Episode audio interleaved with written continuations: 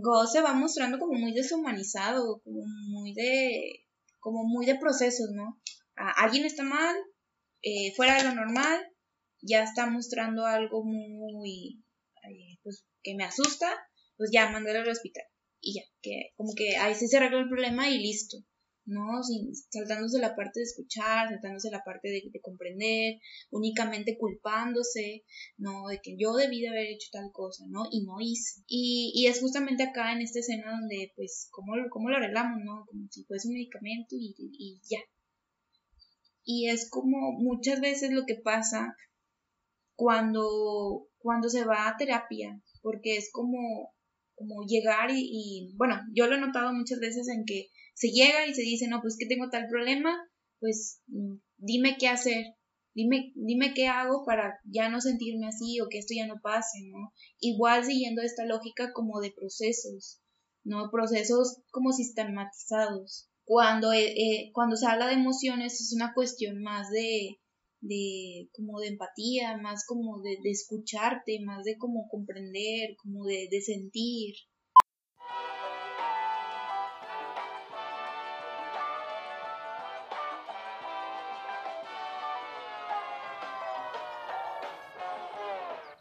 ¿Qué onda? Mi nombre es Mariana Basaldúa. Y mi nombre es Jonathan Valderas y les damos la bienvenida a un episodio más de Cine de Bolsillo con una nueva película para analizar. Les recordamos que este podcast está creado para platicar de cine de manera sencilla, sin tecnicismos, porque creemos que el cine puede ser para todos. Y les hacemos una alerta de spoiler para que vayan a ver la película antes de escuchar el podcast, ya que va a contener muchos spoilers. Cine de bolsillo, llevando el cine a tus oídos. Grabando. ¿Qué onda? ¿Cómo están? Bienvenidos a Cine de Bolsillo.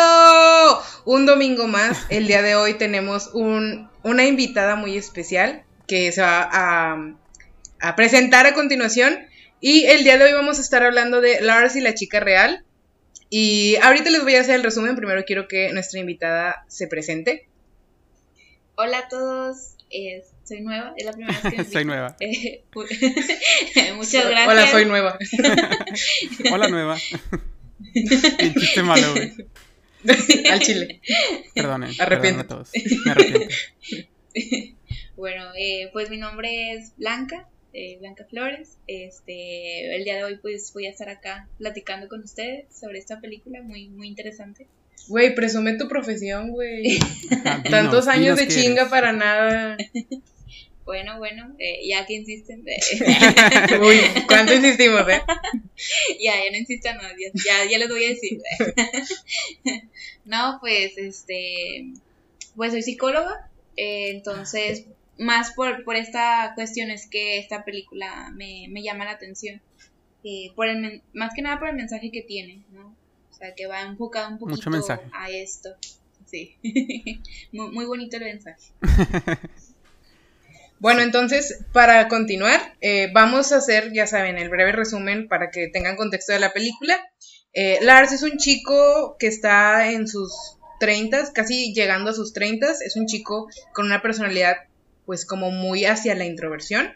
Eh, entonces, esto genera que su cuñada y su hermano desarrollen como una preocupación por él, ¿no? Porque es una persona como muy solitaria, es una persona como que tal vez no tiene un círculo social muy grande, bla, bla, bla. Entonces empiezan a mostrar como preocupación por él y eh, es en este momento que él dice, no, pues es que yo tengo una novia, ¿no? O sea, se las voy a presentar, quiero que conozcan a mi, novia, se llama Bianca, está en silla de ruedas, no habla mucho, no sé qué, empieza como a darles una descripción de, su novia y llega con ella a, la casa de, del hermano, ¿no? Este, y luego entonces aquí es donde nos damos cuenta que Bianca es una muñeca. muñeca. Es una muñeca. Muñeca, es una muñeca no inflable, pero es una muñeca sexual. Así les dicen, ¿ok? Yo no sé. Es una muñeca de estas que tú puedes pedir por internet. Me han contado que están muy realistas, que se siente real, sí, que su piel está hecha. No, o sea, me, ¿Se siente de esta manera? Que se siente así como que cuando, bueno, este, entonces es una muñeca, ¿no? O sea, es una muñeca como de estas que usan para juguetes sexuales, ya dije muñeca 70 mil veces, pero queda claro que es una muñeca. la muñeca. La muñeca. Entonces, después de esto, como que, pues bueno, es la reacción de la, de la familia, ¿no? De, ok, tú crees que estás en una relación con una muñeca. Y la película se trata sobre el manejo que hacen de esta situación, de que él es real, genuinamente piensa que la muñeca es real, o sea, que es una humana, es un ser humano. Eh, y básicamente vamos a estar hablando como de los mecanismos que se utilizaron para resolver esta situación, ¿no? O sea, cómo el hermano reacciona de una manera, la cuñada de otra, luego se involucra como que más gente a su alrededor y también está como incluida la presencia de una psiquiatra que es como pieza clave en la historia, ¿no? Pero pues sin más que agregar, vamos a empezar con la eh, conversación. Lo primero que yo tengo que decir, que me pareció como que relevante, es como que el rechazo a la introversión. O sea, creo que es algo que también Jonathan había como que incluido un poquito ahí que quería hablar. Así es. Eh, en cuestión de que pues yo, yo puedo notar como que está muy presente esta cuestión de valorar un poco más la extroversión, ¿no? O sea, yo lo he notado, tal vez no en mí porque yo me considero una persona extrovertida, pero sí he notado que están esas conversaciones acerca de, oye, ¿por qué no hablas más? O sea, esto tomando en cuenta que Lars es una persona claramente introvertida, ¿no? Entonces, como que esos comentarios hacia las personas introvertidas siempre están presentes, siento que siempre han estado presentes en cuestión de es que deberías hablar más, es que deberías desenvolverte de otra manera, es que como que siempre hacia querer cambiar a la persona, ¿no? Es algo que le decía a Blanca que a mí se me hace como muy curioso y muy repetitivo. Sí, muy curioso, sí. Muy curioso. Sí, como dice Mariana, yo creo que eh, ahora voy a meter mi cuchara. Eh, es como también esta parte como de la introversión es mala y la extroversión es buena, ¿no? Es como ese juicio que está presente de te quiero arrastrar hacia la extroversión, ¿no? Te quiero empujar a que vayas a la fiesta, te quiero empujar a que saludes, te quiero empujar a que le hables a mil personas, te quiero empujar a que todo. O sea, literalmente, por ejemplo, Karim cuando paró el carro, como, o sea, de que, oye, párate porque no sé, ya como, como, o sea, cómo conectar contigo, o sea, te paro para que no me atropelles, para conectar contigo, ¿no? Y era como tanta la presión de quiero que, que convivas, quiero que hagas esto, ¿no? Quiero que cambies. Sin embargo, nunca lo vemos en el sentido contrario. Bueno, o normalmente nunca lo vemos como en el sentido contrario. O sea, cuando se le dice a un extrovertido que está mal que hable con las personas, que te salude, que esto y el otro, ¿no? Hasta lo vemos como algo, ah, mira qué chido que sea tan, tan hablador, tan parlanchín, que, que sea tan amiguero, ¿no? Es como que, o sea, lo vemos siempre positivo y nunca, o sea, nunca es como que en el sentido contrario lo empujamos a que se calle o lo empujamos a que no vaya a la fiesta o lo empujamos a que se quede en casa o, o cualquier cosa, ¿no?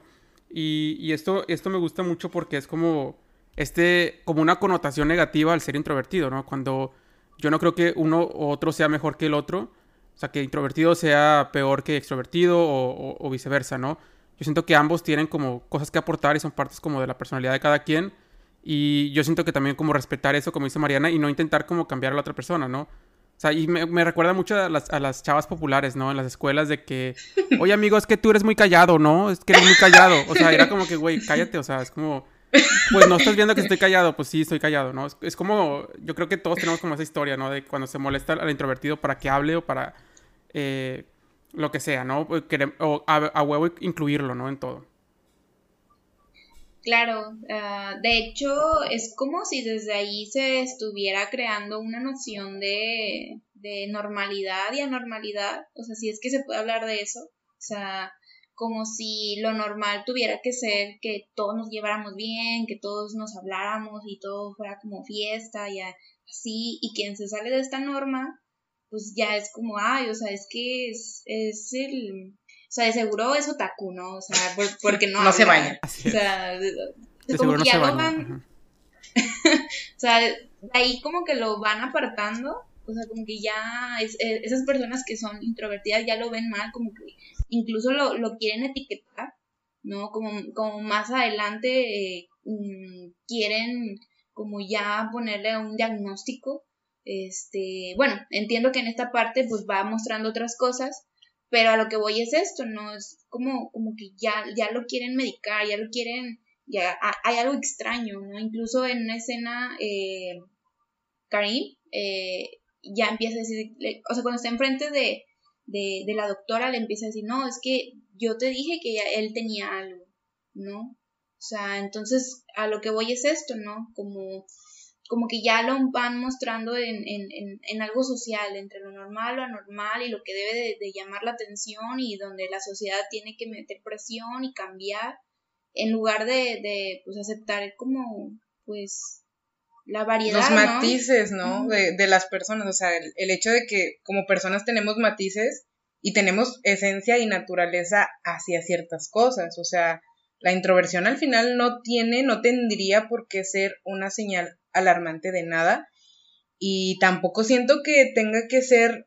algo, o sea, porque por ejemplo también lo he notado con la introversión, pero especialmente cuando alguien es muy callado, ¿por qué nos genera esa incomodidad que no hable? O sea, si la persona está bien en, esa, en ese silencio, en esa tranquilidad, en esa introversión, ¿por qué nos causa como que tú, como tú dices, está muy marcado como sociedad lo que entra dentro, dentro de los parámetros de lo normal y lo anormal y en chinga queremos cambiar lo que no nos parece normal, cuando en realidad ni siquiera nos afecta, cuando en realidad ni siquiera es algo que nos corresponde a cambiar. Entonces es algo que me gusta mucho de la película, ¿no? O sea, que nos lo muestra. Y yo creo que ahorita con lo que dice Mariana, creo que ya Mariana nos resumió toda la película. Con esta parte como de... Sí, así es. Eh, con esta parte que dice de, de, lo normal contra lo normal y contra todo esto y que a lo mejor para nosotros como una persona externa, como un observador externo, como alguien que está sano, entre comillas, o que es normal, pues nos parece como muy, como muy aterrador o como muy de que, ay, no, es que algo está pasando y tengo que ayudarlo, ¿no? Como esta Karim, ¿no? De que siempre era como, quiero incluirlo, quiero incluirlo porque ah, está raro y algo está sucediendo, ¿no? Y cuando va con la doctora, o las primeras cosas que le pregunta es como que, oye, ¿y es funcional? O sea, se baña, va al trabajo, hace todo, o sea, literalmente paga las cuentas, lo que sea, come todo. Sí. Entonces es como que, o sea, si, entre comillas está haciendo todo funcionalmente, o sea, ¿por qué empezamos como a juzgar, ¿no? De que, ah, es que está mal porque no habla, ¿no? Y es como, ¿para qué quieres que hable, no? Es como, O sea, ¿qué? Entonces también como esta parte de, de cuando dice es que cree que la muñeca es real, ¿no? Es que, es que si es real, ¿no? Ahí está, ¿no? Está fuera. O no está fuera, sí, está fuera, no es real, o sea, es una muñeca real, ¿no? Entonces es como que otra vez vuelve a marcar otra vez esta parte de, como tú dices, Mariana, o sea, como que en qué te afecta, ¿no? Y al final vemos cómo, la muñeca en sí, o sea, siento que ayuda como a toda la comunidad después, ¿no? Que esto lo vamos a hablar un poco después, ¿no? Pero también es como importante recalcar esta parte como de, de que a veces juzgamos muy rápido antes de conocer realmente si es algo funcional o no es funcional, ¿no? Simplemente porque nosotros no lo hacemos o para nosotros nos parece como raro, ¿no? este, y también eh, sobresaliendo, no, sobresaliendo, no, destacando la actuación de Ryan Gosling, que se me hizo muy bonis. O sea, se me hizo muy buena en cuestión de que yo conecté bastante con el personaje. Este, yo no soy una persona introvertida, pero puede, sentir como que esas ganas de consolarlo, por así decirlo. O sea, como de que sabes que es una persona que no es mala, que no es rara, o al menos a mí eso me da la impresión, pero es una persona callada que está como que teniendo problemas para adaptarse dentro de un mundo que no quiere que sea callado. Entonces a mí la actuación de Ryan Gosling en todo momento me, me hace como conectar con esta ganas de cuidarlo y como que con esto de querer abrazarlo. No sé si a ustedes les pase también. Yo quiero opinar algo de eso porque yo tengo una opinión contraria. Ah. Sí, yo opino completamente contrario a lo que dice Mariana, principalmente porque yo me considero una persona más introvertida que extrovertido, ¿no?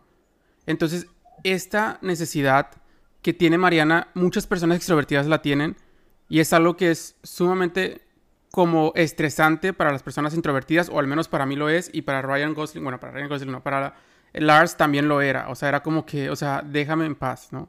Es como que yo entiendo que me quieres cuidar, entiendo que quieres aquí abrazarme, entiendo todo esto, sin embargo, es como que también, eh, pues por algo estoy poniendo esta distancia, ¿no? Ya después, o sea, vamos viendo cómo va quitando la distancia poco a poco, sin embargo, también es como que esta necesidad constante de estar ahí como, ay, te incluyo, ay, te incluyo, ay, te abrazo, ay, voy por ti, ay, no sé qué, o sea, es como que espérate, o sea, espera, espera, espera. Entonces siento que también es como que, por eso tengo una opinión contraria a lo que dice Mariana ahorita, como que esta necesidad como de protegerlo, apapacharlo y todo esto, eh, solamente por, por, esa cuestión de que muchas veces es como, eh, no lo está buscando, ¿no? Es como que, ok, sí, no lo estoy buscando, ¿no? O estoy buscando a lo mejor entrar como a, la, a, esta comunidad o la sociedad como de una manera más paulatina, ¿no? No de que de volada un extrovertido me adopte y me abrace y me lleve de que a la luna y las estrellas, ¿no? Ok, bueno, acá yo tengo una opinión ah, sobre... Eh, Ay, no. que, ok, o sea, entiendo como la parte de, como a, lo mejor dejar que, que Lars viva su proceso, o sea, sin tener que presionarlo a que, a que él se incluya, ¿no? Cuando a lo mejor él necesita pues tener su espacio, ¿no? Pero acá como que él comienza, o sea, como que está en Karim esta intención de ayuda, pero él solamente se deja ayudar mediante la muñeca, ¿no? Este, es solamente mediante la muñeca que se permite socializar y se permite convivir con los demás. Y es donde ya puede recibir la atención que necesita y poder hablar de él. Sin, la muñeca, él no lo hubiera eh, podido hacer. Entonces yo creo que por ahí veo que Lars como que sí necesitaba un poquito ese empujoncito, solamente que, que Karin mm, pues no, no entendía cómo, ¿no? O sea, sabía que había algo, pero como Lars tampoco no lo podía expresar porque no hallaba la manera, pues como que no concordaba. Entonces yo por ahí creo que concuerdo con Karim en, en que ella fue como mm, tratando de escuchar, cosa que Ghost no hizo, ¿no? Porque desde un inicio cuando ya, eh, Lars muestra la muñeca, él es, no, es que ocupa un psiquiátrico, es que ocupa el hospital, es que está enfermo, ¿no? Y, incluso le dice a Karim, ¿no? De, es que, ¿qué vamos a hacer? Yo no sé qué vamos a hacer. Y me gusta mucho lo que Karim le dice, le, le es sincera y le dice, yo tampoco, pero tranquilo, vamos a ver qué podemos hacer. Porque es como esa cuestión de, de que muchas veces pueden surgir situaciones en las que pues, nos enfrentamos con cosas nuevas y sinceramente no sabemos cómo lo vamos a hacer, pero ah, por el otro lado es tener la esperanza de que juntos se puede encontrar esa manera con ayuda, ¿no?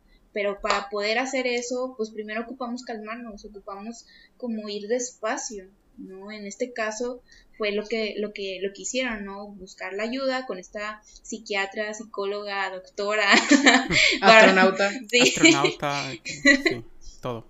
Barbie Girl. Barbie Girl, sí, todo lo que te puedas imaginar. Eh, entonces, eh, es justamente que si no se hubieran permitido esta ayuda, pues no hubieran sabido que lo que realmente se ocupaba era permitir que Lars pues viviera ese proceso, ¿no? Y esta ayuda. A ver, pero entonces yo aquí tengo una pregunta, o sea, mm. en relación con lo que estábamos discutiendo Jonathan y yo, yo no, a ver, yo nunca había puesto como que nada, no me había puesto a pensar en la postura que yo tengo hacia Karim, porque entiendo también el, el, como la postura de Jonathan de déjame en paz, o sea, lo puedo entender porque sí soy una persona extrovertida, pero tampoco es como que en todos los lugares me sienta cómoda de ser así, y sí he sentido esa presión como de es que por qué no hablas y no sé qué, no sé qué, no sé qué. Y por otro lado también puedo entender que la extroversión de Karim y el intento de ayudar fue algo que al final de cuentas ayudó. Este, ¿cuál era mi pregunta aquí? No me acuerdo, no recuerdo cuál era la pregunta. Yo tengo otro punto aquí. Eh, ah, De que bueno, no importa. Ah, bueno, me no vale tu pregunta. bueno, está bien, puedo vivir con eso. Sí, tiene una enfermedad aquí, Mariana. Ay, gracias. bueno, ahorita en lo que Mariana recuerda su pregunta, quiero, quiero complementar. Creo que ni era una pregunta, pero bueno, síguele, síguele. quiero complementarlo de Blanca. A mí, o sea, lo que me molestaba de Karim era como que ella quería como imponer su manera de arreglar las cosas, ¿no? Y, no, no, la juzgo porque era la manera en la que ella se le ocurrió saber, ¿no? Ella no es terapeuta, ella no es psicóloga, ella no es eh, psiquiatra, astronauta, barriguer, lo que sea, ¿no? Ella no es nada de eso. Entonces también es como que tenerlo en cuenta de que muchas veces, y esto pasa en muchas, familias, chavos, en muchas familias. No, no es cierto. Pero sí, sí pasa, ¿no? Pongan atención, ¿eh? Y cuéntenselo a, quien más confianza le tenga. No, pero sí pasa esta parte de, de muchas veces la gente quiere ayudarnos, ¿no? La gente quiere ayudarnos, pero a veces no, no se sabe cómo, ¿no? Y como dice, dice eh, Blanca aquí, la psicóloga presente, servidora aquí, eh, ella dice como que muchas veces es, es, es, recomendable pues buscar esta ayuda, ¿no? Cuando ya yo no sé cómo ayudar a esta persona y ya se me salió completamente de las manos porque es como, o sea, ella cree que es una muñeca es real y todo eso, o sea, ya no solamente es una introversión, sino ya es como una eh, delusion, ¿no? ¿Cómo, es eso en, español? Entonces, o sea, por ejemplo, ya, ya que cae en un delirio o una idea delirante, ya es cuando dicen, ok, vamos a buscar ayuda porque eso ya se me salió de las manos, ¿no? Ya no es como un hablo bonito, lo incluyo, lo invito a cenar, ya es como un, ya no sé qué hacer, ¿no? Ya ahí de plano no sé qué hacer, ¿no? Y siento que Karim sí estaba como un poco perdida en cómo lo ayudo para incluirlo, porque yo quiero incluirlo porque, o sea, literalmente está, está solo en, en, una, de hecho ni es una casa, o sea, al final se dice que es como un eh, como, un, como un Porsche, ¿no? Algo así. En un garage. Eh, o sea, todo así como de que su parrillita, así como súper de que deprimente, ¿no? Yo creo que vi eso y me dio depresión el segundo. Entonces, eh, y después de eso es como que ya vemos como Karim, o sea, es como que una intencionalidad buena como de querer incluirlo, pero es como no saber cómo. Y ya cuando llega a este punto de que les presenta la muñeca, y es como que primero cuando empieza a contar la historia de que no, conocí a una persona no sé qué, cambia, o sea, completamente el mood a incomodidad. Y yo siento que a partir de ese momento, como los siguientes 30 minutos, la película se torna como sumamente incómoda de ver. Y yo creo que se torna incómoda de ver por los tabús que tenemos como de las enfermedades mentales, ¿no? Porque es como que, a ver, como que este güey con, con una muñeca y como que le habla y como que todos le siguen el juego. O sea, no sé, para mí fue como un momento sumamente incómodo porque era como... Yo estaba sintiendo lo que eh, Gus o Gus o lo que sea estaba sintiendo, lo que Karim estaba sintiendo, o sea, como esa incomodidad de, what the fuck, o sea, ¿qué está pasando? No sé qué hacer, ¿no? Sí, eh, de hecho me gustó mucho que, lo mencionaras porque justamente es algo que se trabaja mucho con, los familiares de, de, algunos pacientes, ¿no? De, de, estas eh, padres, madres o sí, eh, amigos que, que, traen a un paciente, traen a su, a, su ser querido a, la clínica, con, con, el psicólogo, con el médico, preocupados porque está pasando tal situación y, y pues no saben qué hacer, no, no saben cómo ayudarlo, ¿no? O sea, y empiezan a explicar como que lo que han intentado, pero no ha funcionado, y como el querer comprender, pero no saber cómo conectar, este, y acá es, es esto, ¿no? Porque me parece que de parte de Karin está eh, el querer ayudar, pero me parece que hay, hay momentos en los que también es respetar eh, el proceso de la otra persona, ¿no? Que a lo mejor en ese momento no, no, están listos para recibir la ayuda o el, la ayuda que se les está mostrando no concuerda con, la, con las herramientas que ellos tienen, porque Lars no estaba... Em, no estaba listo para socializar. Para poder socializar directamente él, tuvo que hacer todo un proceso y mediante la muñeca. Y Karim le estaba mostrando la cuestión directa. Pero Karim no sabía eso. Entonces, es acá yo creo que es como, como poder mm, ir trabajando la parte de, ok, o sea, sé que ahorita no es tu momento de a lo mejor que podamos cenar juntos, pero en el momento en el que tú estés listo, pues eh, mi casa está abierta para ti, ¿no? A lo mejor es acompañarlo de otra manera, a lo mejor es nos vamos juntos al trabajo, a lo mejor es te, te hice de comer, te hice de cenar para que tú vayas y lo comas en tu casa y con alguna notita, ¿no? De, de este, mm, me acordé de ti hoy al tal cosa, ¿no? O sea, es como el aprender a acompañar de, de otras maneras, ¿no? Para que en el momento en el que esa persona esté listo, pues se pueda acercar y ahora sí en conjunto ver esta ayuda, ¿no? Este, porque es algo que sucede muchas veces, como amigos, como familiares, vemos que tal persona, tal ser querido está pasando por una depresión, está pasando por una situación complicada y es, es yo quiero que vaya a terapia, pero no lo acepta, o yo quiero que haga tal escoge porque sabemos que es la ayuda, pero no quiere, no puede. Y es, es esto, ¿no? Que a lo mejor no es el momento para que esa persona se haga cargo de eso, a lo mejor no es el momento de que lo haga de esta manera, pero es este otro lado, ¿no? A lo mejor no es tu momento, pero en el momento en el que estés yo estoy para hablarlo. En el momento en el que estés, pues yo te acompaño, pero de mientras, pues, este, como con estos ejemplos que daba en la película, te doy de comer para que tú comas allá. ¿no? Pero el detalle es, me acordé de ti y por eso te hice esta comida.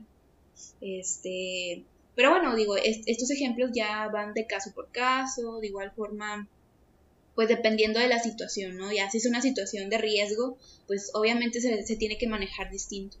Pero pues en el caso de Lars, eh, pues es una situación donde pues es un poco de aislamiento en un inicio. Ya más adelante lo que a mí me, gusta de Karim es que, pues si hubiera sido por Goss, ya lo hubieran mandado al psiquiátrico.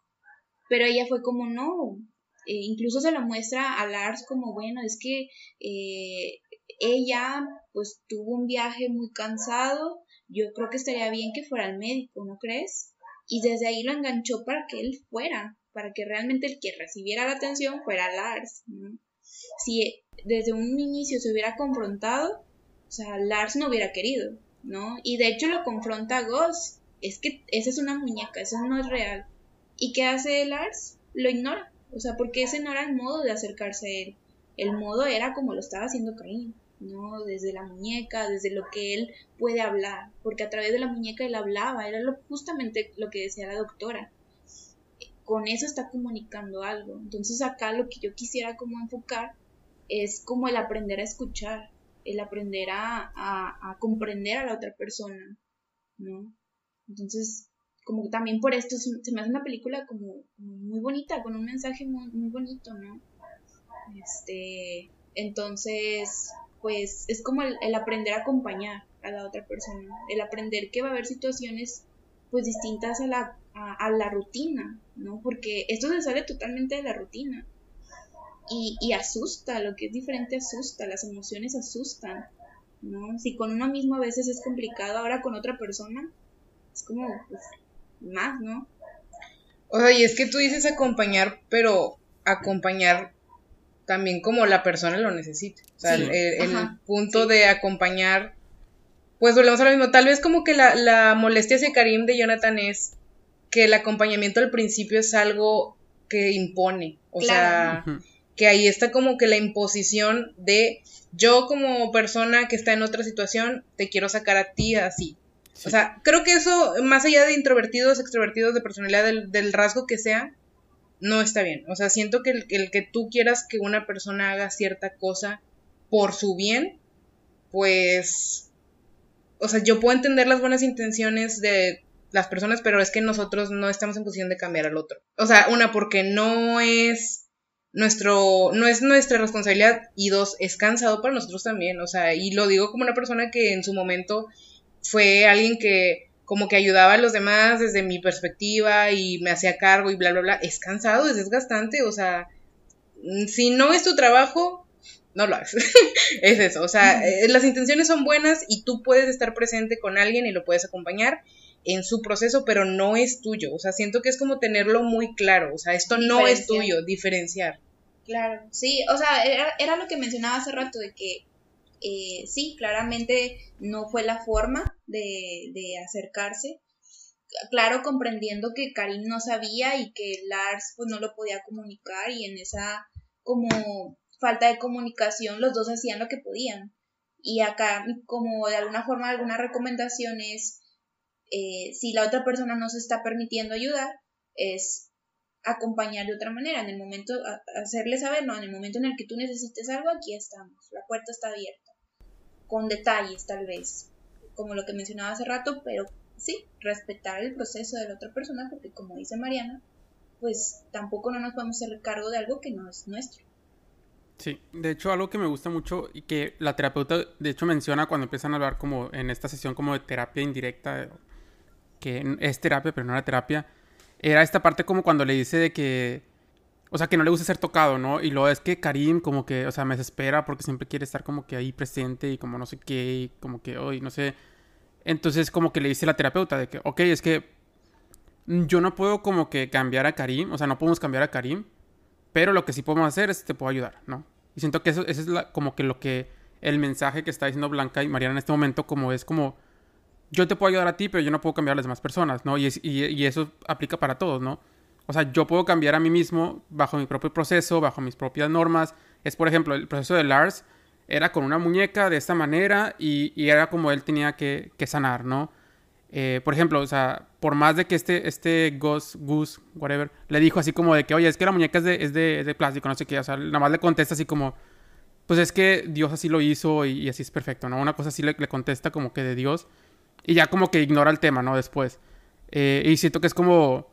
O sea, no importase que, le fueran a decir los otros, o el proceso era como que la muñeca y siento que muy marcado la terapeuta siempre lo vuelve como a, a centrar de que, de que la muñeca, tiene que ser por la muñeca, ¿no? Porque así Lars lo eligió y así es el proceso de Lars y así es como Lars lo tenía que hacer, ¿no? Y de hecho como que se empieza a hacer un, bueno, quisiera como que empezamos a hacer un debate aquí acerca del origen de Bianca, ¿no? Porque se me hace como una, un personaje como interesante, porque primero que nada tiene silla de ruedas, lo que implica que es una, alguien que necesite de alguien, ¿no? Es alguien que, que necesito para moverme, ¿no? O sea, inclusive para cualquier movimiento necesito de una persona, ¿no? Y yo siento que también lo hizo como con la intención de que no me deje, ¿no? O sea, si no tiene, o sea, si tiene una silla de ruedas no me va a poder como abandonar, ¿no? Porque también se, se viene como muy marcado estos como eh, temas que tenía como en el abandono, ¿no? Y también, por ejemplo, para poder compensar como la soledad que él sentía y también que las personas lo dejaran de molestar, ¿no? Porque era una presión constante, presión social de, oye, tienes novia, oye, no sé qué, oye, quieres salir, oye, eh, vamos a salir juntos. era como una constante presión, es como que, o sea, bueno, voy a compensar el que no tengo a nadie, ya no voy a estar solo y aparte, pues en silla de ruedas para que no te puedas mover, ¿no? Aquí te quedas. Eh, yo pienso que la muñeca, pues, claramente es como que una construcción de todo lo que él idealizaba y de todas las carencias que estaban presentes. O sea, pues tanto por lo que comentas tú es como una, adapta una adaptación de su contexto. No solo el que fuera, eh, o sea, sus características físicas de que fuera inválido, sino también esta cuestión de que, ah, es que ella es muy religiosa, es muy callada, todo esto. O sea, es todo como una idealización de él, siento yo. O sea, como que lo está poniendo en la muñeca. Y yo le decía a Blanca, o sea, ya como que llevándolo a, otro, a otro contexto. Es que siento que es algo que también hacemos nosotros, o sea, con las personas mismas. O sea, Bianca, Bianca era una muñeca, ok, pero ¿qué hacemos nosotros o qué me he hallado yo misma haciendo? O sea, poniéndole cosas a las personas que no tienen con tal de que entren en mi contexto, con tal de que embonen como en mi, mi rompecabezas. O sea, es algo humano, o sea, eso es algo humano, o sea, el, idealizar, el ponerle a la otra persona cosas que no tienen, el proyectarle todo eso, a mí se me hizo muy curioso, o sea, porque tal vez lo vemos ridículo por ser una muñeca, pero yo siento que no es tan ridículo, o sea, yo lo he hecho, no sé si ustedes lo han hecho, pero la idealización es, es el pan de cada día. Sí, sí, de hecho, o sea, como aquí dice Mariana, yo creo que Mariana nos da un golpe de realidad en este momento, porque es como, no solamente, o sea, esto pasó en una muñeca y todos dicen, ah, una muñeca, jaja. Y es como que, espérate, o sea, esto, esto también pasa en la vida real, ¿no? O sea, idealizamos a las personas con lo que nosotros quisiéramos que tuvieran o proyectamos características de nosotros, ¿no? En este caso, como se proyectaba este Lars hacia la muñeca, ¿no? De repente, ¿no? Como dice, es religiosa, no habla tanto, bla, bla, bla, ¿no? Y yo siento que también, por ejemplo, cuando eh, lo vemos también como en, relaciones de pareja, es que me pega porque me quiere, ¿no? Entonces, como que, espérate, o sea, como que me pega porque me quiere, ¿no? Es como, como que volvemos como a proyectar algo que a lo mejor aprendimos en la infancia de eh, nuestros papás nos pegaban y eso significaba amor, ¿no? Entonces yo aprendí que el amor es a través de los golpes, ¿no? Entonces ah, me pega, entonces estoy, me está amando, ¿no? Entonces es, es como también estos aprendizajes que tenemos y de hecho, o sea, también se va mostrando otro aprendizaje que tiene este Lars, que es como un embarazo significa muerte, ¿no? Un nacimiento de bebé significa se va a morir esta persona, ¿no? Y es como también otra, vez, otra manera como de, de, de poder como que lidiar con esas emociones tan fuertes que tenía, ¿no? De hecho, ya después se ve como un ataque de pánico que le, que le estaba dando en la consulta cuando lo, o sea, como que se enfrenta como a este miedo de es que ya van a ser el bebé de Karim, ¿no? Y se va a morir, ¿no? Es como, espérate, espérate, o sea, es como muy poco probable, pero es como lo que él aprendió porque así fue con su mamá, ¿no? Claro, acá a mí me gustaría como ir agregando que esto que Lars hace, o sea, es algo que sucede eh, en los niños. Em, se le llama, o sea, ya metiéndonos como un poquito en, teoría, o sea, tiene un nombre y hay, hay libros que hablan sobre estas, esto, ¿no? Así como muy muy breve, eh, se le llama objeto transicional de un autor que se llama Winnicott, este, que eh, este objeto ayuda a mm, la transición entre, eh, pues la, ¿cómo explicarlo? La transición entre el vínculo con la mamá y el vínculo con los demás. ¿no? Es un, objeto que, que, que, claramente como Lars, ¿no? Le ayudó a poder como... Mm, unirse a los demás, conectarse con los demás, este, pero que está destinado en algún punto a dejarse, ¿no? Bueno, en, eh, en el proceso normal, ¿no? Normal si es que pudiéramos hablar de, ese término, ¿verdad? este, pero sí, o sea, sí es algo que, pasa, ¿no? Como, hablando de ejemplos, es como con Snoopy, ¿no? El, este personaje que trae esta cobija para todos lados, ¿no? Este, tiene una función y que eh, es, la, la, misma persona lo va escogiendo de acuerdo a su historia. Eh, enfocándolo en Lars, pues eh, a lo largo de la película vamos viendo que él tiene una historia pues, pues muy específica, ¿no? O sea, E incluso el hermano dice de Goss de que no, pues es como cierta, cierta culpa de, es que yo me fui muy pronto, yo lo dejé solo, hablando que él tuvo pues una vida muy diferente a él, donde pues vivió un poco, a lo mejor, una ruptura con los padres muy pronto.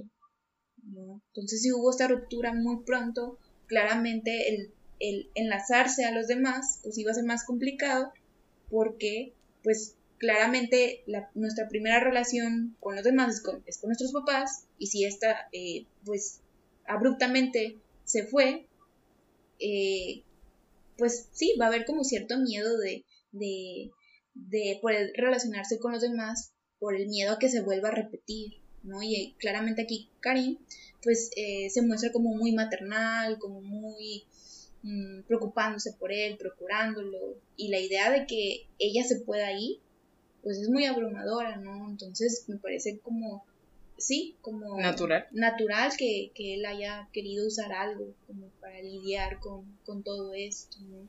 Pero no, eso no lo hace una persona con algún trastorno psiquiátrico, ¿no? Porque de alguna, de alguna manera lo querían catalogar de esta manera, sino que es poder comprender que tenía cierta historia y, y pues era algo, no de, esa, de, de, ese, de ese lado, ¿no? Digo que como quiera los trastornos psiquiátricos, digo, tampoco no hay que estigmatizarlos. Digo, también tienen su historia y también tienen su, proceso y también tienen su forma de, apoyar y de salir adelante. Este, pero acá en este caso me, gustó que, lo fueran, o sea, cómo lo fueran aterrizando. Irlo a, llevar a un hospital a y, y, quitarle la muñeca porque pues eso no es, porque está loco, ¿no? O sea, respetaron su, su objeto transicional.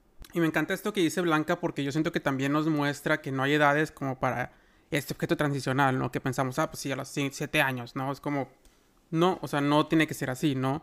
Depende de cómo fuimos como creciendo y la historia que tengamos, ¿no? Como dice Blanca, o sea, fue una historia muy específica. Y también algo que quisiera como rescatar de esto es que, por ejemplo, la muñeca Bianca, pues no podía tener hijos, ¿no? Yo siento que también es como eh, importante como recalcar esto, como, o sea, ¿por qué eligió como esta característica para Bianca, ¿no? yo prefiero que no tenga hijos porque así no se va a morir, ¿no? O, o lo que sea, por lo que eligió, ¿no? O sea, siento que, que no es como algo casual. Y también eh, en otras escenas también se ve como, o sea, quiere, o sea, como hay este deseo como de ser un hombre y dejar de ser un niño. Y también como, por ejemplo, cuando le hace un berrinche a esta Margo en la oficina, ¿no? Cuando está, está viendo como que tiene un poco de celos porque está con la otra persona y así, es como que no sabe cómo expresarlo, entonces lo expresa como de una manera muy infantil y va y le hace un desplante así como en la oficina y luego nada más como que se va enojado, ¿no? O sea, así como sumamente infantil, ¿no? Y ya después se da esta, esta, esta pregunta, esta conversación con este Gus de, oye, ¿cómo le hago como para ser un hombre, ¿no? ¿Qué hace un hombre, ¿no? O sea, ¿qué es esto de ser un hombre, ¿no? O sea, ¿cómo puedo dejar de ser un niño, ¿no? Es que es, como esa, esa inquietud de, de por fin como llegar como a entrar y a la vida adulta, ¿no? Ahora sí. Y ya es como que le empieza a decir como que una serie como de reglas o patrones que, que requiere como seguir porque él todavía, pues sí se veía como, como un niño, ¿no? Como se sentía como todavía un niño y de hecho sí vemos como ciertos comportamientos como muy infantiles, ciertos movimientos como infantiles, cómo se relacionaba con los demás. Eh, después eh, me gusta mucho un diálogo que se da como, o sea, que ya lo Blanca como, como que los puntos de vista entre Gus y, y Karim, que cuando van a terapia, o sea, este, o sea, este Gus es como que, o sea, hay que arreglarlo, ¿no? ¿Cómo lo, o sea, puedes arreglarlo? Es como si fuera un carro, ¿no? Es como, el carro se descompuso, hay que cambiar el aceite, ¿no? Cambia el aceite ya, ¿no? Y nos lo llevamos nuevo. Es como, espérate, o sea, así no funcionan las personas, ¿no? Y sin, sin, sin embargo, otra vez vemos como este, esta posición de Karim, de es como, ¿cómo lo ayudamos, ¿no? Siento que es como muy diferente entre, entre hay que arreglarlo, contra cómo lo, lo ayudamos, ¿no? Y siento que esto es muy importante para cualquier tipo de, como, eh, enfermedad o desorden mental, ¿no? Porque siento que es como cosas que no logramos como entender porque no son tan físicas, ¿no? Es como me duele la cabeza, tomo una aspirina, ¿no? O me duele la cabeza, tomo agua, lo que sea, ¿no? Y es como que se ve, ¿no? Por ejemplo, si yo me corto un brazo, pues me van a ver que no tengo un brazo, ¿no? Pero es como que si yo tengo un delirio, pues a lo mejor me ven con una muñeca, pero no ven más allá de lo que está sucediendo, ¿no? Porque es algo que sucede como en el cerebro. Entonces es como que, ¿cómo podemos, o sea, como cambiar como ese, ese, esa idea de, en lugar de cómo lo arreglo es como que cómo lo ayudo, ¿no? O sea, es como que también la importancia del lenguaje que usamos, porque era algo que yo le decía a Blanca, o sea, la traducción, porque nosotros la estábamos viendo subtitulada, era de ¿cómo lo podemos curar? Y en inglés no suena igual. O sea, en inglés el diálogo era we gotta fix him. O sea, tenemos que repararlo. Es decir, eh, se perdió, por ejemplo, un poquito en la traducción ahí, como que el impacto del, del diálogo, pero lo que el hermano está diciendo, como tú mencionas, es tenemos que repararlo como, como a objeto se repara. Pero realmente la posición del hermano era muy inhumana y la de Karim era más como que pues maternal y más de te voy a ayudar, pero pues te voy a ayudar así de qué bonito, por así decirlo, ¿no? Eh, bueno, a mí me gustaría aquí agregar un punto muy importante porque es como, pues en la película, Go se va mostrando como muy deshumanizado, como muy de, como muy de procesos, ¿no? alguien está mal, eh, fuera de lo normal, ya está mostrando algo muy, pues que me asusta, pues ya, mándalo al hospital y ya, que como que ahí sí se arregla el problema y listo, ¿no? Sin, saltándose la parte de escuchar, saltándose la parte de, comprender, únicamente culpándose, ¿no? De que yo debí de haber hecho tal cosa, ¿no? Y no hice. Y, y es justamente acá en esta escena donde, pues, ¿cómo, cómo lo arreglamos, ¿no? Como si fuese un medicamento y, y ya. Y es como muchas veces lo que pasa cuando, cuando se va a terapia, porque es como como llegar y, bueno, yo lo he notado muchas veces en que se llega y se dice, no, pues que tengo tal problema, pues mm, dime qué hacer, dime, dime qué hago para ya no sentirme así o que esto ya no pase, ¿no? Igual siguiendo esta lógica como de procesos, ¿no? Procesos como sistematizados. Cuando, eh, eh, cuando se habla de emociones es una cuestión más de, de como de empatía, más como de, escucharte, más de como comprender, como de, de, sentir. O sea, es un proceso mucho menos metódico. Claro, claro, o sea, donde es importante como cada quien va a tener su ritmo, ¿no? O sea, acá es, es lo que hemos venido hablando, o sea, él ocupaba vivir esto, él no ocupaba, no ocupaba un hospital o un medicamento. Y, y él de nuevo, ¿no? Preocupándose incluso por qué van a decir los demás se van a burlar de él.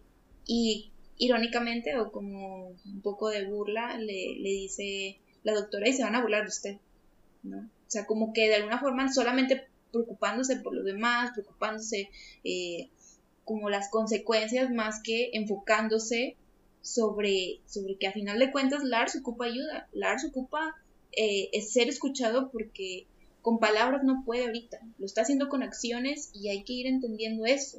¿No? Y, y no, ahorita no importan los demás, importa Lars, importa su bienestar. Entonces como que esa, ese, eh, va también ese otro lado, ¿no? Donde al deshumanizarlo, pues esto no se nota. Y que muchas veces en terapia se llega con esta idea también, como muy deshumanizada, de no, solamente tú dime qué hago y si no, pues es que esto no funciona. No, o sea, es, no, no, no va por ese lado, va por el lado de que es difícil escucharse también es, es entendible, ¿no? Porque es toparse con emociones que a lo mejor no sabemos muy bien cómo, cómo, cómo manejarlas. Las, emociones pueden asustar, pero justamente, pues, mm, pues alejarnos de eso, pues va siendo un poco más complicado, pues, este, este proceso. Chingón el personaje de la psiquiatra, por cierto. Me encanta. Sí, diálogos breves, pero diálogos chingones. Neta. Amo, amo, amo. Ah, y bueno, ahorita lo que dice Blanca me parece muy interesante porque muchas veces pensamos que la persona elige ciertas cosas, ¿no? O elige ciertas emociones, o elige ciertos comportamientos, cuando muchas veces no es algo como que elijamos, es algo que simplemente es como que eh, llega y, y, nos toca hacer lo que tengamos que hacer con lo que nos llegó, ¿no? no es, muchas veces no elegimos, por ejemplo, no elegimos tener depresión, o a veces no elegimos tener ansiedad, o no elegimos tener ciertos pensamientos, o no elegimos tener cierta infancia, o no elegimos tener ciertos traumas, o no elegimos como ciertos mecanismos de defensa. O sea, muchas veces como que muchas cosas no las elegimos y es como que las personas siento que a veces eso es como que lo juzgan, ¿no? De, ay, ¿por qué cogiste una muñeca y no algo como menos notorio, ¿no? O sea, algo menos, así como que más ahí como una muñequita chiquita, ¿no? Como que pues, no es como algo que se elija, ¿no? Y siento que también es como dejar de tener esa idea de que la persona elige, no sé, por ejemplo, ¿no? Es como, eh, yo siento que pasa con las personas que en depresión, es como, ay, o sea, como para que eliges estar deprimida, ¿no? Es como salte, o sea, vete al parque, vete al gimnasio, o ponte a hacer algo, o sea, ponte a barrer, ponte a lavar los trastes, muchas cosas que hacer, o sea, es como... Póngase que, a barrer, mijo. Póngase a barrer, o sea, la- hay, hay muchas cosas que hacer, ¿no? Y es como que, pata, o sea, es como que si yo quisiera, pues yo no, yo no estaría deprimido, ¿no? O deprimida o lo que sea, ¿no? Es como, espérate, o sea, tampoco es como que yo estoy eligiendo aquí todo como para, para joderte la vida, ¿no? Simón, güey, el sueño de mi vida siempre fue tener depresión. Al chile, güey. Mi sueño de mi vida fue siempre comprar una máquina por... in- máquina, una muñeca por internet. Al chile y perder toda mi vida. 10 de 10, güey. Sí. Este, hermoso, precioso, eh, bellas reflexiones del Maravilloso. episodio de, de- de este domingo. Eh, me voy a pasar como que con un punto un poquito alejado de, de las cuestiones terapéuticas, por así decirlo. Este, no sin antes recordarles que nos pueden encontrar en Facebook como Cine de Bolsillo Podcast y de igual manera en Instagram, arroba Cine de Bolsillo. Perdón por no saberme nuestras propias redes. Sí, este, Cine Bolsillo Podcast en los dos. sí. Y si nos están escuchando por YouTube, agradeceríamos que nos dejen un comentario, díganos si son Team Karim o Team Goss, si su hermano tuviera una relación con una muñeca sexual, eh, ¿ustedes qué harían? ¿Qué harían? Nos, nos encanta saber su opinión. Más cuando tiene que ver con muñecas sexuales. Exacto, amo, güey. Bueno, bueno, ya pasando nuevamente con, con el episodio. Estaba como que también presente la primera vez que Blanca y yo vimos la película, porque la vimos juntitas, porque nos queremos mucho. eh, estaba presente como esta cuestión también un poquito de hablar sobre. ¿Cómo, ¿Cómo resumirlo? O sea, sobre esta cuestión de. Es que yo quiero una mujer que no hable. Es que yo elegí esta muñeca porque tiene esta característica, esta, esta, como muy prefra, pre- prefra, prefra, Prefabricado. Prefabricada. Gracias. es algo que, que Blanca y yo comentábamos que no vemos tanto en las mujeres. Claro que existen los muñecos sexuales, yo sé. Bueno, me han dicho, ¿verdad? Pero es, es curioso, o sea, como pensar en por qué existe tanta variedad de muñecas de este tipo y tan, como que lo llevaron muy lejos y pues que claramente la, quien quienes más consumen esto pues son, son hombres, ¿no? Entonces, también como que me hace ruido estas partes de la película de, ah, es que quiero una mujer que no hable, o sea, como que muy valorado el que la mujer no desarrolle una personalidad, o no sé si decir una personalidad, pero como esto me perturba bastante. Cada vez que escucho como un chiste de, es que eh, quiero una mujer que no hable, o sea, de verdad, yo me quedo pensando así de que, güey, no te gustan las mujeres entonces, te gusta el cuerpo de la mujer, te gusta compra una ahí, muñeca. ¿no? O sea, compra una muñeca, O la la neta. sumisión, ¿no? De, Ajá. de que Sí. hagas lo que yo quiero cuando yo quiero y que no me digas cuando me equivoco o no desees nada. Porque es, o sea, es como si se viera como una carga el, el escuchar a la otra persona. que es como quitarle el valor a lo que pueda pensar la mujer, a lo que pueda decir. O sea, ¿por qué quieres una mujer que no hable, güey? O sea, ¿qué clase de persona quiere estar en una relación con una persona que no... O sea, no sería una relación. Sería como un servicio o algo así, ¿no? Es un servicio, ándale. O sea, eso me, me genera mucho repudio, sinceramente, cuando escucho este, este tipo de chistes, porque las mujeres no hacemos eso con los hombres. O sea, digo, no aquí queriendo generalizar todo, pero yo rara vez en mi vida he escuchado un comentario así de, ay, es que quiero un vato que no hable, que nada más esté a mi servicio. Chinga, entonces no quieres un vato. Entonces, no quieres un vato, quieres, pues a lo mejor un consolador, ¿no? Pues en ese caso. Eh, sí, quisiera incluir en esta parte que dice Mariana, de hecho, o sea, después como en la película, cuando esta persona, o esta, eh, esta Bianca como que empieza a tomar una personalidad, empieza a ayudar, empieza a tomar como ciertas responsabilidades, y empieza a tomar ciertos horarios y todo esto, es como que, o sea, yo creo que ahí entra como muy simbólico lo que dice Mariana, es la parte de, sí es una muñeca, sin embargo, también es una mujer, ¿no? Y es como que, o sea, tiene responsabilidades, tiene amigos, tiene vida, o sea, tiene muchas cosas aparte de tú, ¿no? Y es como que, porque dice este Lars como que, oye, pero ¿dónde quedo yo, no? Pero es, es como que, sí, sí, calma, calma, sí, pero ¿dónde queda ella, no?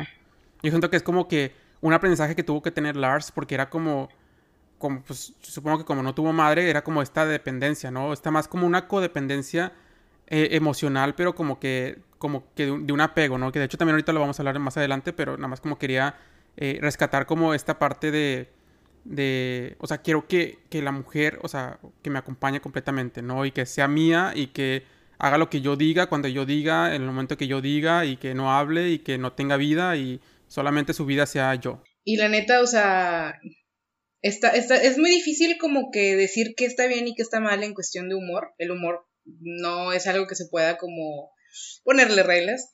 Pero yo como mujer, sinceramente, si escucho un, a un hombre bromeando con que quiere una mujer que no hable o quiere una mujer que esto, que el otro, eh, no sé, sale, sale ahí. O sea, yo lo veo como una red flag. O sea, para mí es como de, güey, no, o sea, ya estamos en 2021, por el amor de Dios, deja tu humor boomer de, de que una mujer no hable, por favor.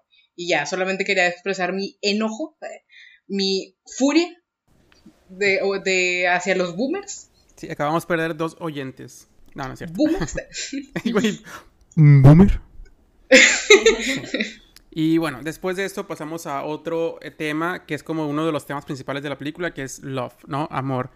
Eh, es, un, es un tema presente durante toda la película, eh, empezando con la escena inicial en la iglesia, siento que empiezan a hablar como del amor de Dios y todo esto. Eh, después empieza como que también como la canción que canta, que canta de Love de, Lars, que se la canta como que cuando están como en, en el bosque. Y también como que este amor y este anhelo por una madre o una figura materna o una figura como eh, que estuviera ahí como para soportarme, ¿no? Para apoyarme. Eh, también como el amor de pareja y de amigos, ¿no? se siento que el amor siempre estuvo como presente durante toda la película y de hecho cuando eh, esta Bianca como que está a punto de morir, otra vez como que vuelve a cantar esta canción como de Love y como que esta canción como de amor y es como que vuelve otra vez como a reconectar con, con esa con ese tema ¿no? del, del amor, ¿no? Y que y me parece como que muy rescatable que lo pongan como presente durante toda la película, ¿no? Sí, porque como que también es lo que lleva a todos los personajes a tomar ciertas decisiones. O sea, al final, el cuidado que estaba poniendo Karim sobre Karim o Karim, no sé, sobre Lars, venía del amor. Sea tan equivocado como sea, pues venía del amor. La comunidad que se haya preocupado por Bianca y por todo esto, eso también venía del amor. O sea, es como que las representaciones del amor en torno a una persona que se, que se manifiestan de muchas, de muchas maneras y que siento que también es algo que tenemos que ver, o sea, que no solamente te puede amar una pareja de ciertas maneras muy específicas, sino que las pequeñas acciones que hacen los demás por ti también transforman en amor, no se transforman, se mm, traducen en amor, es eso. También como este cuidado que tiene la terapeuta, yo siento que también es un acto de amor y vemos como muchos actos de amor como durante toda la película. De hecho, algo que también me gusta ahorita que estamos hablando de amor es como también el amor de hermanos, ¿no? Como que Gus se empieza a preocupar por este Lars realmente y empieza a entender y empieza como a educarse, ¿no? Yo siento que, que es una cosa muy importante y yo siento que Blanca va a hablar mucho de esto, como de la educación acerca de las enfermedades mentales. Y donde va a Google, bueno, no va a Google, va a una página ahí como buscador y empieza a buscar como, a ver, delirios, ¿qué es esto, no? es como que ya a partir de ahí es cuando se empieza a hablar y empieza como que también a educar al pueblo, ¿no? De que no, es que lo que pasa es que no es como que está loco o así, sino que se llama delirio y esto y el otro y como que empieza a educar a todas las personas alrededor y de, repente así como que se burlan de él y de repente no, pero siento que al momento en que él ya lo hace como consciente y él como que ya aprende que esto es algo que existe y es algo que es real y que está en Google o donde sea y es como que es lo que le está pasando a mi hermano, siento que es como que empieza como ahora sí a entender y a como que comprender y dejar de juzgar como de lo que le estaba pasando como a este a, este Lars, ¿no? Como que empieza como a entender, a comprender y como de, ah, no manches, así, mi, mi hermano tiene, tiene esto, este delirio, entonces, o sea, lo que dijo la psiquiatra coincide con esto, me estoy educando, estoy aprendiendo. Y es como que empieza como a educar a los demás, ¿no? Siento que eso es muy importante. Sí, se, se me hace muy bonito tema esto de que, se acaba de tocar del, del amor. Porque sí, o sea, como que realmente en esta película todo gira en torno al amor y sus representaciones, como mencionaban. Esta película da ese mensaje, pero me parece que es como en la vida, ¿no? En la vida muchas de las cosas tienen, o sea, que se, se hacen o hacemos, el trasfondo tiene que ver con el amor, o sea, sé que suena a lo mejor como muy cliché, porque pues es algo que, que se escucha mucho en redes o como en los cuentos, así, como el, amor, ¿no? Pero es que, o sea, si, si nos ponemos a reflexionar y como a pensar, como lo que acaban de mencionar ustedes, o sea, el trasfondo es, es eso, ¿no? O sea, el, querer reconocimiento, el cuidar de alguien más, el procurar a alguien más. Muchas veces, eh, cuando suceden este tipo de situaciones como adversas, también el trasfondo es el amor, ¿no? Como, como Lars, no, no saber cómo, cómo relacionarse, cómo recibir ese amor o cómo poder dar ese amor, ¿no? Porque en un inicio está esta chava que como que la trae Lars, pero él no sabe cómo, cómo responder. Ya cuando aprende, ya es cuando se permite, ¿no? Esta, este amor, ¿no? Y este amor de, de, pareja, ¿no? Pero también el, permitirse ayudar, ¿no? Que también es, un acto de amor propio. Entonces, y esto, y por el otro lado, ¿no? O sea, Mm, hay un autor, ahorita la verdad no recuerdo el nombre, pero dice que a final de cuentas, en, el enfoque de psicoanálisis, de un enfoque de, psicología, al final de cuentas siempre se va a hablar sobre el amor. O sea, que unos, el sufrimiento, las cuestiones que se van a arreglar tienen que ver con el amor. Pues es que, o sea, ya poniéndonos super cursis, Mm, es que es lo más humano que podemos hacer, o sea, yo he, intentado pensar en otras cosas que sean tan humanas como amar y sinceramente no he encontrado, no he encontrado un acto que me parezca a mí más de vulnerabilidad, de soltar como que esa parte, pues no sé si decir egoísta de ti, pero es que no encuentro yo un acto que sea más humano que amar, porque es algo que en teoría todos hacemos de una u otra manera, o sea, y, tiene tantas manifestaciones y tiene tantas maneras de surgir y tantas maneras de darse y tantas maneras de finalizar, que cómo no vamos a hablar de eso, o sea, y cómo no va a ser un tema importante y cómo no va a ser algo que hablen los filósofos y los poetas y los artistas, cómo no, o sea, no sé, es, es algo demasiado importante para, para los seres humanos y creo que es algo que deberíamos reconsiderar, porque siento que sí está como mucho esto de, ay, sí, amémonos, y, o sea, como que todo demasiado, ajá, de positivo y la madre, pero no, o sea, es reconocer que amamos y que somos vulnerables cuando amamos y que no siempre tenemos que hacer algo con ese amor, a veces solamente nos toca sentirlo y vivirlo y se acabó, ¿no? Sí, o sea, como ver esta emoción más realista, porque es como tú dices, ¿no? Muchas veces se vende esta idea de, de siempre hay que amar, siempre hay que estar felices, siempre hay que disfrutar, pero la realidad es que no, no siempre es así, o sea, es, el amor a veces no, no siempre es correspondido y eso duele, pero no por eso eh, significa que, que vamos a dejar de necesitar ese amor.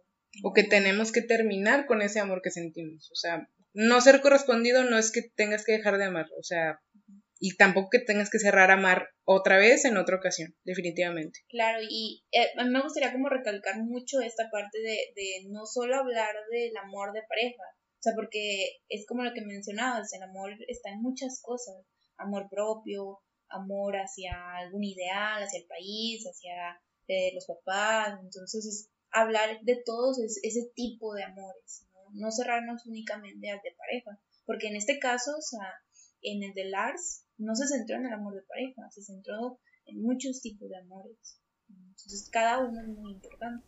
Y fue precisamente las manifestaciones del amor lo que yo siento que lo sacaron adelante de lo que él estaba viviendo. Sin amor no hubiera llegado a ninguna parte, o sea, lo hubiera vivido muy distinto, probablemente hubiera terminado mal o hubiera sido un proceso no sé, complicado de otras maneras. Entonces, si quieren que hagamos una segunda parte, o sea, no una segunda parte de esta película, sino una otro episodio con Blanca, tal vez tomando una película más enfocado, tal vez hacia el amor de pareja, o hacia cualquier recomendación que tenga, también nos pueden dejar ahí por redes. A mí me parecería una excelente idea. Sería maravilloso tener a Blanca. Eh, después de esto, a mí algo que también me gusta ahorita, ya cambiando del amor completamente, así como que bueno, Después de, vamos a hablar del odio ahora. No, no, no, yo creo que sigue, sigue siendo del amor. Yo siento que toda la película está pintada de amor, entonces yo creo que en ningún momento vamos a dejar de amor, vamos a dejar de amor. Vamos a dejar de hablar de amor en esta película, ¿no? Y no estoy seguro quién, quién dijo eso, pero siento que Freud también lo dice mucho acerca como del amor, ¿no? Freud de hecho tiene una frase muy bonita que dice que cuando uno... Nunca eh, se es más vulnerable que cuando uno... Ajá. Bueno, ese y que cuando no, no se puede amar enfermo. Ah, cuando no, amar enfermo. Ajá, cuando no se es capaz de, amar enfermo. Pero obviamente no amor de, de, pareja, ¿no? Sí, sí. en general. Sí, de hecho, por ejemplo, también había como unos niños, o sea, que estaban como en un hospicio, unos niños que estaban como en un hospicio y que ellos se morían como de, de soledad, ¿no? Que era que le llamaban como emotional starvation, que era como, eh, no sé cómo se dice en español, pero es como que, o sea, de no poder sentir nada, o sea, se moría nada más. O sea, tenían agua, tenían comida, tenían todo, pero no tenían solamente como ese soporte emocional. Y se morían, o sea, era como que, what the fuck. Ajá, tiene que ver con el cuidado del otro. O sea, el que no hubiera ese vínculo con alguien, pues no, no, no podían que ellos estuvieran erotizados, que no que tuvieran como, mm, como el aprender a es que, bueno, eso ya meternos un poquito como de psicología, pero es muy importante el contacto de la otra persona porque le dice al bebé, no, pues este es tu piecito, o sea, empieza el reconocimiento, empieza como el baño de la erotización, de, de, de a, enseñarle cómo, cómo son las emociones y todo esto. Entonces, pues si no existe eso, pues es como dejarlo como un puro objeto, ¿no? Y pues, mm, pues no, o sea, el bebé no va a saber cómo reconocerse, entonces es como como muy complicado, ¿no? Pero sí, o sea, existe este experimento y pues de ahí vemos como la importancia de, de las relaciones, del conectarnos y del amor y todo esto. Bueno, después de, de esta grandiosa explicación por Blanca, eh, voy a pasar como a otras. Somos muy lamebotas en este, en este podcast. Este esta maravillosa intervención. Maravillosa intervención, sublime. Divina. Eh, después de eso también otras cosas que interesantes como en la terapia es como cuando le dice como que no quiere ser tocado y que le dice como que por eso tengo como que todas estas como capas, ¿no? Y que tiene un suéter y lo abajo otro suéter y lo abajo como otra playera no. Es como que no quiere ser tocado y eso también como que eh, nos empieza como a hablar un poco de como un como un estilo de apego como evitativo, ¿no? Y como estos estos como que issues que él tenía, como esos problemas que él tenía acerca del abandono eh, que lo vivió con su madre, ¿no? Es como que mejor no me apego, mejor evado, mejor eh, me mantengo como alejado de todos, eh, me aíslo para no ser lastimado, ¿no? Y no es como tanto una, como decía Blanca, no es como un no quiero ser amado, pero es como que me complico porque es como la manera en la que yo tengo como de defensa, ¿no? bueno, entonces empezamos a ver como que este estilo de apego evitativo que tiene este Lars a través de como esta pérdida de, de su madre y este como aislamiento social que que él se da, ¿no? Para protegerse a sí mismo, ¿no? Eh, después, algo que me gusta mucho es como un diálogo que dice, o sea, solamente estoy feliz, eso es todo, ¿no? Y siento que pasan dos momentos cuando empieza a llorar. Uno es cuando va a la fiesta y otro es cuando está jugando, eh, está jugando como golf. No, ¿está jugando qué? ¿Con la, con la bola? Bowling. Uh, sí, eh, boliche, boliche, sí. Está jugando golf, Y cuando está jugando boliche, ¿no? Está, está jugando ahí a las carreritas, ¿no? Bueno, está jugando boliche y es como que dos momentos como que sumamente felices para él porque es como que, wow, o sea, por fin me estoy como incorporando como a la sociedad como una persona, entrecomillado nuevamente, normal, ¿no? O sea, es como que me pude como incorporar a la sociedad y ya lo estoy sintiendo y se siente como bonito esto como de, de que a lo mejor es todavía como que tengo ciertas complicaciones, pero es como que eh, las personas están ahí, las personas me hablan, interactúan conmigo, o sea, me tratan como si fuera parte del grupo por fin y como alguien normal, ¿no? Que era la, inquietud principal que vino en terapia en, momento cero, ¿no? Que, o sea, vamos, entonces ahí está como que el reconocimiento de que sí es normal, pero también está el reconocimiento de que hay algo que a lo mejor él no se siente cómodo con eso. O sea, a mí se me hace importante eso de que mm, lo que nosotros interpretamos como que está mal, tal vez él no lo interpreta como que está mal tal cual. Sin embargo, a ver, a lo que yo voy es que para mí el término mal adquiere peso cuando tú no te sientes cómodo. ¿Sí me explico? O sea, cuando tú quieres cambiar. O sea, y, no es como con tal de, de, ponerle algo, la etiqueta de malo y bueno, sino como de preguntarse qué tan cómodo o qué tan útil te es a ti esto que estás haciendo. ¿Sabes? Siento que de ahí venía como que la inquietud de todos de que, ay, es que tiene que cambiar y la madre. Pero si tú genuinamente no te sientes incómodo o incapacitado con algo, pues ahí tal vez el término mal no aplica, ¿no? Entonces, creo que es eso, o sea, como no decir que todo es ambiguo y de que nada está mal y nada está bien. No, es solamente que es personal, que cada quien le, da significado a sus cosas con base en lo que quiere, en lo que puede y en lo que necesita, ¿no? Sí, entonces, o sea, ahorita lo que dice Mariana, o sea, como que este etiquetado que se le hace a la sociedad de que esto está mal, eh, esto me gusta mucho porque es como, yo quiero solamente ser tratado normal, o sea, quiero que la gente me vea como alguien normal, como alguien normal, ¿no? Es como que su inquietud principal y es como que empieza como que a vivir esos momentos como de, como de iluminación, o, no sé cómo decirlos, como esos momentos como eh, bonitos, ¿no? cuando está en la fiesta y cuando está como en el boliche y que lo tratan como si fuera uno más del grupo, uno más de la sociedad, como si fuera parte y no lo tratan como algo, ay, el raro está aquí jugando boliche, o sea, no, no sé, o sea, o vamos a hacer el feo, ¿no? Es como que parte de la conversación y la gente, oye, y, y, esta Bianca es flexible y no sé qué, es como que siempre, todos como que haciéndole parte, ¿no? Ay, qué padre la botella que me trajiste, pásale, aquí está Bianca, tomen algo, no sé como que toda esta como ya inclusión, pero desde un lugar como, como dice Mariana, o sea, no un lugar desde, desde vamos a incluir al rarito, sino vamos a incluir a Lars, ¿no? Sí, si quieres la escena de Karim nada más para... Bueno, y una de mis escenas favoritas, bueno, no es una de mis escenas favoritas, es mi escena favorita, bueno, no, es mi penúltima escena favorita, ¿ok? Voy a decir dos Dios mío.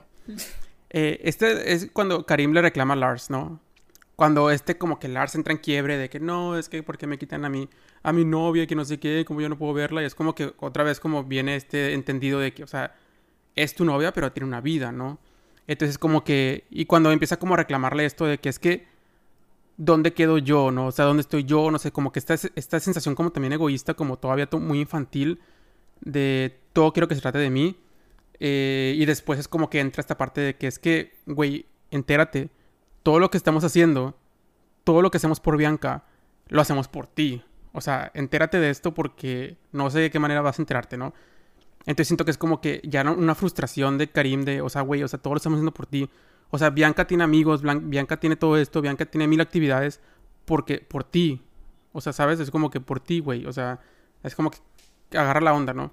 Y bueno, mi escena favorita es cuando, eh, bueno, suena muy cruel, pero cuando este... Eh, eh, esta Bianca muere, ¿no?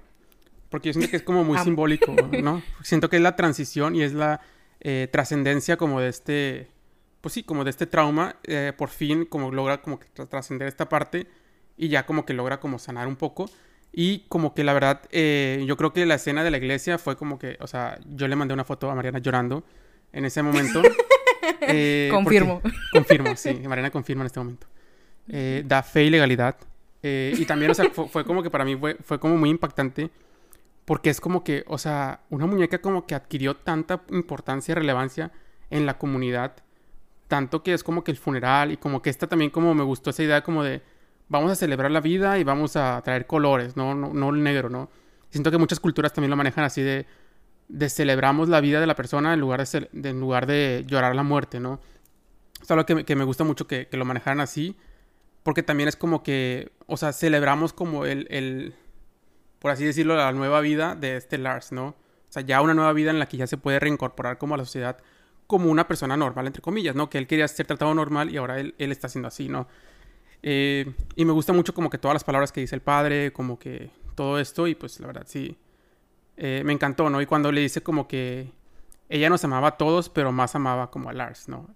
Siento que fue, fue como que, uy, la joya, ¿no? Uy. Sí. Sí, me, me gusta lo que comentas, o sea, es creo que algo que le, le decía a Blanca, o sea, también sobre, pues que al final no es tanto el objeto, o sea, nosotros no queremos, no amamos objetos, sino que los objetos pueden tener otro significado, o sea, los objetos pueden significar algo. Y, supongo que es también como que entrar en aceptación con esto, o sea, de que pues está la muñeca que es como el objeto muy claro y muy evidente y muy grande y lo que tú quieras. Pero pues esto se encuentra en todos lados, ¿no? O sea, tú guardas de que X cosa que te dio tu novio porque significa esto y a lo mejor es un pedazo de papel, a lo mejor es un pedazo de plástico, lo que sea. Pero es eso, o sea, nosotros le damos significado a los objetos porque eso es lo que hacemos. O sea, eso es como algo normal. Y, y al final es como que la película siento que lo lleva muy lejos para darle muchos significados y para darle mucho mensaje. Mucho mensaje. pero, pero pues eso, ¿no? O sea, e-, es, es, es, todo lo que quería comentar sobre esto. Vamos a ir cerrando. Para esto, eh, pues ya nada más voy a, a, decirle a Blanca que nos dé como sus conclusiones, cualquier cosa que nos quiera decir. Y lo vamos a pasar a darle sus redes, ¿ok? Sí. Te tengo una pequeña mención honorífica que es como cuando dice este. Puta madre, Jonathan. Gracias. Eh, cuando está Margo dice así como de que, oye, pero no te gustaba tu novio. Y decía como que, pues sí, pero es como que no estaba tan interesante. Y pues la verdad simplemente me sentía sola y es como por eso me relacioné con él, ¿no? Y también como el, hecho de cómo relacionarnos, o sea, cómo nos afecta como el relacionarnos desde la soledad, ¿no? En este caso, este amargo se consiguió un novio poco interesante y en este caso, pues este Lars se consiguió como pues, una muñeca, una muñeca de plástico, ¿no? Eh, también por último, o sea, como general de la película es que me gustó que diera como muchos giros, giros inesperados y como muchos cambios de estado de ánimo como inesperados. O sea, al principio es como que hay el rayito y luego después como que hay la muñeca y como que entró en incomodidad y luego después como la terapeuta entra y como que otra vez vuelve a cambiar el mood, como ah, vamos a incluir esto y esto va a ser normal y no, no se preocupen, todos vamos a ayudar. Y es como otra vez como esta unión y esta unidad y este amor, como vemos otra vez. Y luego ya después como que, después como la tristeza y luego ya después como, como esta aceptación o esta como que sanación ya al final y siento que es como que, o sea, como que la película nos va transitando como en muchos estados emocionales, ¿no? Y esto, esto me gusta mucho. en mi caso, mención honorífica, antes de cerrar, sería otra vez la actuación de Ryan Gosling. yo siento que, no sé, o sea, de verdad sentí como que, pues eso que dices que te molesta que sintamos los extrovertidos, pero yo sí lo sentí, o sea, fue como que, oye, es que, o sea, qué bonito como, o sea, yo no sentí como tan de que, ay, es un rarito. O sea, puedo entender la sensación de que sea, de que hay un rarito, pero sentía más como esa vulnerabilidad de él y, no sé, o sea, Ryan Gosling yo lo he visto como en otros personajes y me parece bueno, o sea, me parece como que lo hace bien el, el men. Es toda mi mención honorífica Sí, creo que ya es todo para mí. Ya cerramos. De. ok, bueno. Eh, pues. Pues me parece una película muy bonita. Me parece una película como muy diferente. También por Brian Goblin. O sea, igual comparto esta idea de que, pues. En esta película él se muestra muy distinto a como normalmente lo, lo vemos, ¿no? Lo vemos como el galán, lo vemos como no sé, como una actitud más sexy, más acá, y el verlo aquí como muy introvertido, como muy con, problemas de relacionarse, es como, pues sorprendente, ¿no?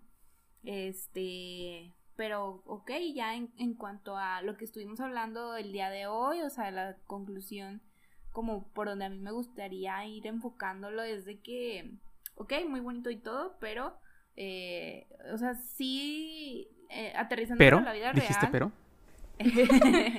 ¿Cómo te atreves? Todo iba muy bien. Eh, pero este, la película sí es un tanto utópica, eh, ya aterrizándolo a la, realidad. En cuanto a que, pues difícilmente vas a ver aquí a Monterrey, eh, de que con toda su gente Chile, ayudándote.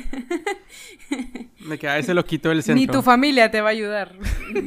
sí. ni la familia te ayuda. Deprimida. Mariana acaba de entrar en depresión clínica severa. gracias.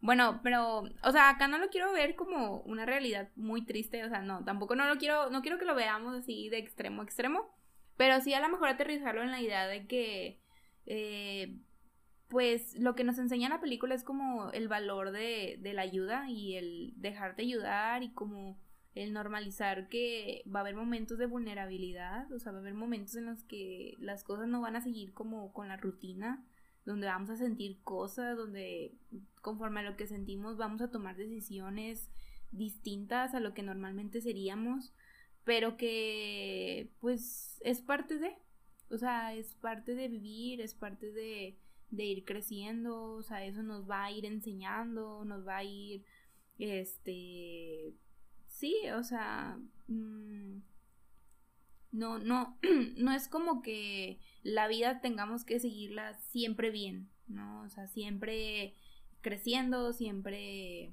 o sea... De que para adelante, compa, vámonos recio y todo está bien y a chingarle y todo esto, ¿esa actitud te refieres? Sí, sí, sí, o sea, realmente la vida pues va a haber obstáculos y, pero está bien, o sea, la idea es como aprender de esto, entenderlo y permitirnos sentirnos vulnerables si lo ocupamos, si ocupamos ayuda, como también ver que, que, es normal, ¿no? Entonces, también que si vemos que alguien ocupa ayuda, igual, ¿no? Como conforme lo que hemos eh, hablado el día de hoy.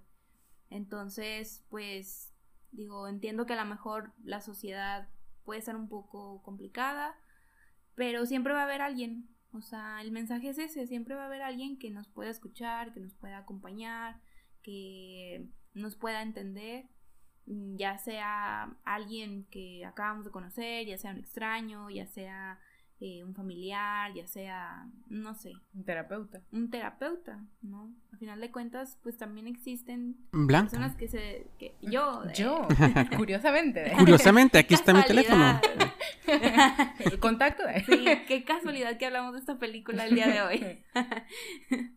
no, sí, o sea, la verdad es que pues existe esta ayuda, ¿no? De, de instituciones, por parte de eh, pues también centros médicos, ¿no? O sea, que nos puedan orientar, que nos puedan acompañar y que pues sé que puede ser complicado en un inicio, pero hablarlo ayuda mucho, ¿no? Hablarlo y pues permitirnos sentir y entender que pues es un proceso, ¿no? Como lo que hablamos hace rato, o sea, como permitirte saber que no va a ser algo muy sistemático, o sea, no es como que llegues y a la primera sesión ya todo, ya, o sea, todo lo que pasó en, no sé, años, se acabó, ¿no? O sea, es algo que, que lleva tiempo, pero tiene su razón de ser. Tiene su razón de ser porque es seguir nuestro ritmo y porque, pues, es ir comprendiendo, pues, muchas cosas. Mil gracias. Eh, me parece que es un episodio muy bonito. no, muchísimas gracias por haber estado con nosotros. Muchísimas gracias a ustedes por quedarse hasta el final. Les recuerdo las redes de Blanca. Eh, excelente terapeuta de verdad, o sea, yo se la recomiendo, o sea, no porque es mi amiga nada más, sino porque yo sé lo que hay detrás de todo lo que ella está comentando, yo sé que es genuino todo lo que les dice, o sea, todo el interés, todo el amor que ella siente hacia, hacia el otro, por así decirlo, o sea, legítimo, es genuino. Este, entonces les dejo sus redes, es arroba psicóloga Blanca Flores en Instagram y en Facebook la, la pueden encontrar como psicóloga Blanca Flores para que la sigan, para que lo que quieran ahí está ella a su disposición. Este, creo que sería todo, sin más que agradecerles haber llegado hasta aquí. Creo que Jonathan, no sé si tengas algo más que decir. Sí, solamente lo que dijo Blanca, o sea, siempre va a haber alguien dispuesto a ayudar y si no, pues para eso también están las instituciones correspondientes o un terapeuta o lo que sea, ¿no? Blanca también Dale, pues. ahí, Blanca pueden contactar. Blanca loves you. bueno, entonces, pues les agradecemos mucho y nos vemos el siguiente domingo. Chao. Muchísimas gracias por acompañarnos hasta el final del episodio. Les hacemos una invitación para que se pasen por nuestras redes por si nos quieren dejar cualquier tipo de mensaje, por si quieren debatir sobre el episodio, por si nos quieren hacer alguna recomendación, allá nos pueden encontrar. También por si hacemos alguna dinámica para que estén al pendiente. Sí, les recordamos que en redes sociales nos encuentran como Cine de Bolsillo Podcast, tanto en Instagram como Facebook. Y también estamos en todas las plataformas de podcast, por si tienen alguna favorita. Y también en el canal de YouTube nos pueden encontrar como Cine de Bolsillo. También les invitamos a que si nos pueden dejar una review de 5 estrellas en iTunes para poder llegar a mucha más gente. Cine de Bolsillo, llevando el cine a tus oídos.